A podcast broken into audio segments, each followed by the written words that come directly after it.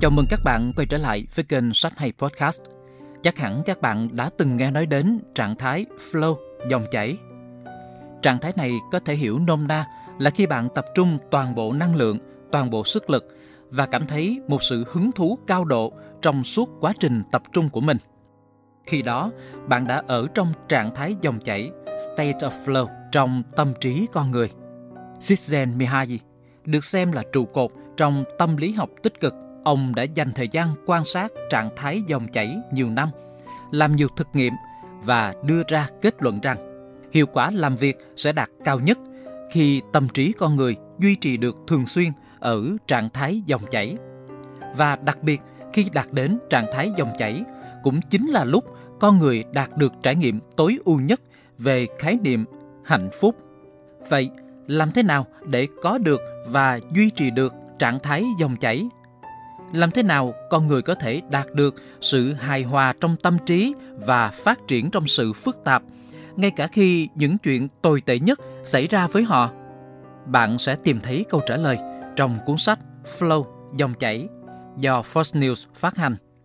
Và đó cũng là tựa đề của cuốn sách mà chúng tôi muốn chia sẻ với mọi người ngày hôm nay. Có thể nói, flow, dòng chảy, giống như một tấm bản đồ mà tác giả chính là người sẽ dẫn dắt độc giả vào một hành trình khám phá sự vận hành của tâm trí con người. Để người đọc hiểu được rằng, những khoảnh khắc đẹp đẽ và diệu kỳ nhất trong cuộc sống chỉ có thể đến khi cả cơ thể, tâm trí của ta được kéo căng đến mức cực đại. Trong nội dung lần này, chúng tôi sẽ cùng độc giả tìm hiểu những nguyên nhân để một người có thể vượt qua và biến những biến cố bi thảm thành điều tích cực trong cuộc sống. Câu hỏi đặt ra là tại sao một vài người bị sự căng thẳng làm cho yếu đuối hơn, trong khi những người khác lại có thêm sức mạnh từ nó. Về căn bản, câu trả lời đơn giản thế này.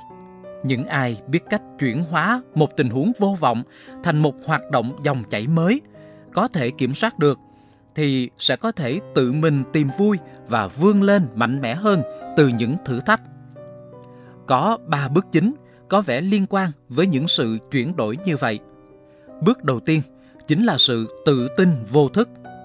Ở bước này, người gặp biến cố không tự cho mình là trung tâm của mọi việc nữa. Lúc này, tất cả nguồn năng lượng tinh thần của họ sẽ tập trung vào việc tìm cách để vận hành nó một cách hài hòa với môi trường mà họ đang sống. Thái độ này chỉ xuất hiện khi bản thân họ nhận thức được rằng những mục tiêu của họ phải lệ thuộc vào sự tồn tại lớn hơn và để đạt thành công, người ta phải chơi theo những quy tắc khác với những gì họ thích. Đây chính là một dấu hiệu xác nhận phẩm chất của những người mạnh mẽ.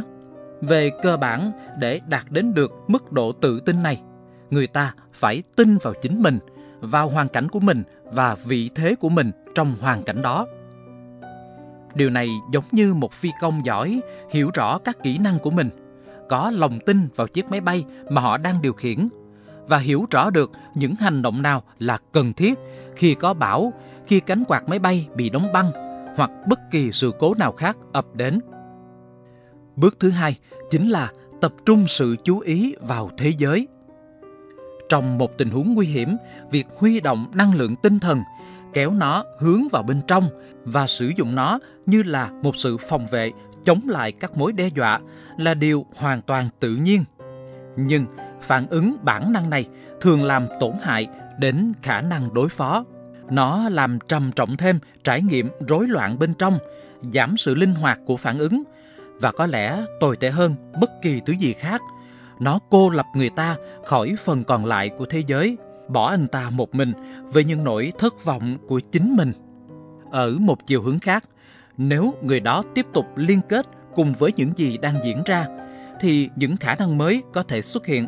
Kết quả là có thể đưa ra những phản hồi mới, và người đó ít có khả năng bị loại hoàn toàn khỏi dòng đời hơn. Lúc này, sự chú ý của họ phải luôn tỉnh táo để xử lý những vấn đề xảy ra xung quanh mình và hướng đến mục tiêu mà mình muốn đạt được. Để đạt được sự hợp nhất với môi trường xung quanh này, một cá nhân không chỉ là một thành tố quan trọng của trải nghiệm dòng chảy mang tính thưởng thức mà còn là một cơ chế trọng tâm chế ngự nghịch cảnh. Cuối cùng chính là sự sẵn sàng khám phá những giải pháp mới. Hầu hết mỗi một tình huống chúng ta gặp phải trong cuộc sống đều bày ra cho ta những khả năng cho sự trưởng thành. Như chúng ta đã thấy, ngay cả những nghịch cảnh kinh khủng như mù loà hay liệt chi cũng có thể biến thành những điều kiện cho niềm vui lớn hơn. Ngay cả bản thân việc tiếp cận cái chết cũng có thể góp phần tạo ra sự hài hòa trong ý thức thay vì nỗi tuyệt vọng. Nhưng những sự chuyển đổi này đòi hỏi người ta cần sẵn sàng để nhìn thấy được những cơ hội ngoài mong đợi. Đa phần chúng ta trở nên cố định một cách cứng nhắc trong những lối mòn được khắc họa bởi lập trình di truyền cũng như điều kiện xã hội, đến mức bỏ qua những phương án có thể mang đến kết quả tốt đẹp hơn. Nhưng làm thế nào để ai đó có thể bắt đầu khám phá ra những chiến lược thay thế? Về cơ bản, câu trả lời khá đơn giản. Nếu một người hoạt động với sự tự tin vô thức, giữ sự cởi mở với môi trường và gắn bó với nó, thì một giải pháp có khả năng sẽ xuất hiện. Điều này cũng giống như người họa sĩ quan sát tỉ mỉ những gì diễn ra trên nền vải canvas còn chúng ta chú ý đến những gì đang diễn ra xung quanh mình và đánh giá các sự kiện trên nền tảng sự tác động trực tiếp của chúng lên cảm xúc của chúng ta thay vì đánh giá chúng chỉ dựa trên những ý niệm được định trước chính khả năng tiếp nhận bất hạnh và tạo ra điều gì đó tốt đẹp từ nó là một món quà cực kỳ hiếm có những người sở hữu món quà này được gọi là kẻ sống sót và được cho là có khả năng tự phục hồi hay có lòng dũng cảm.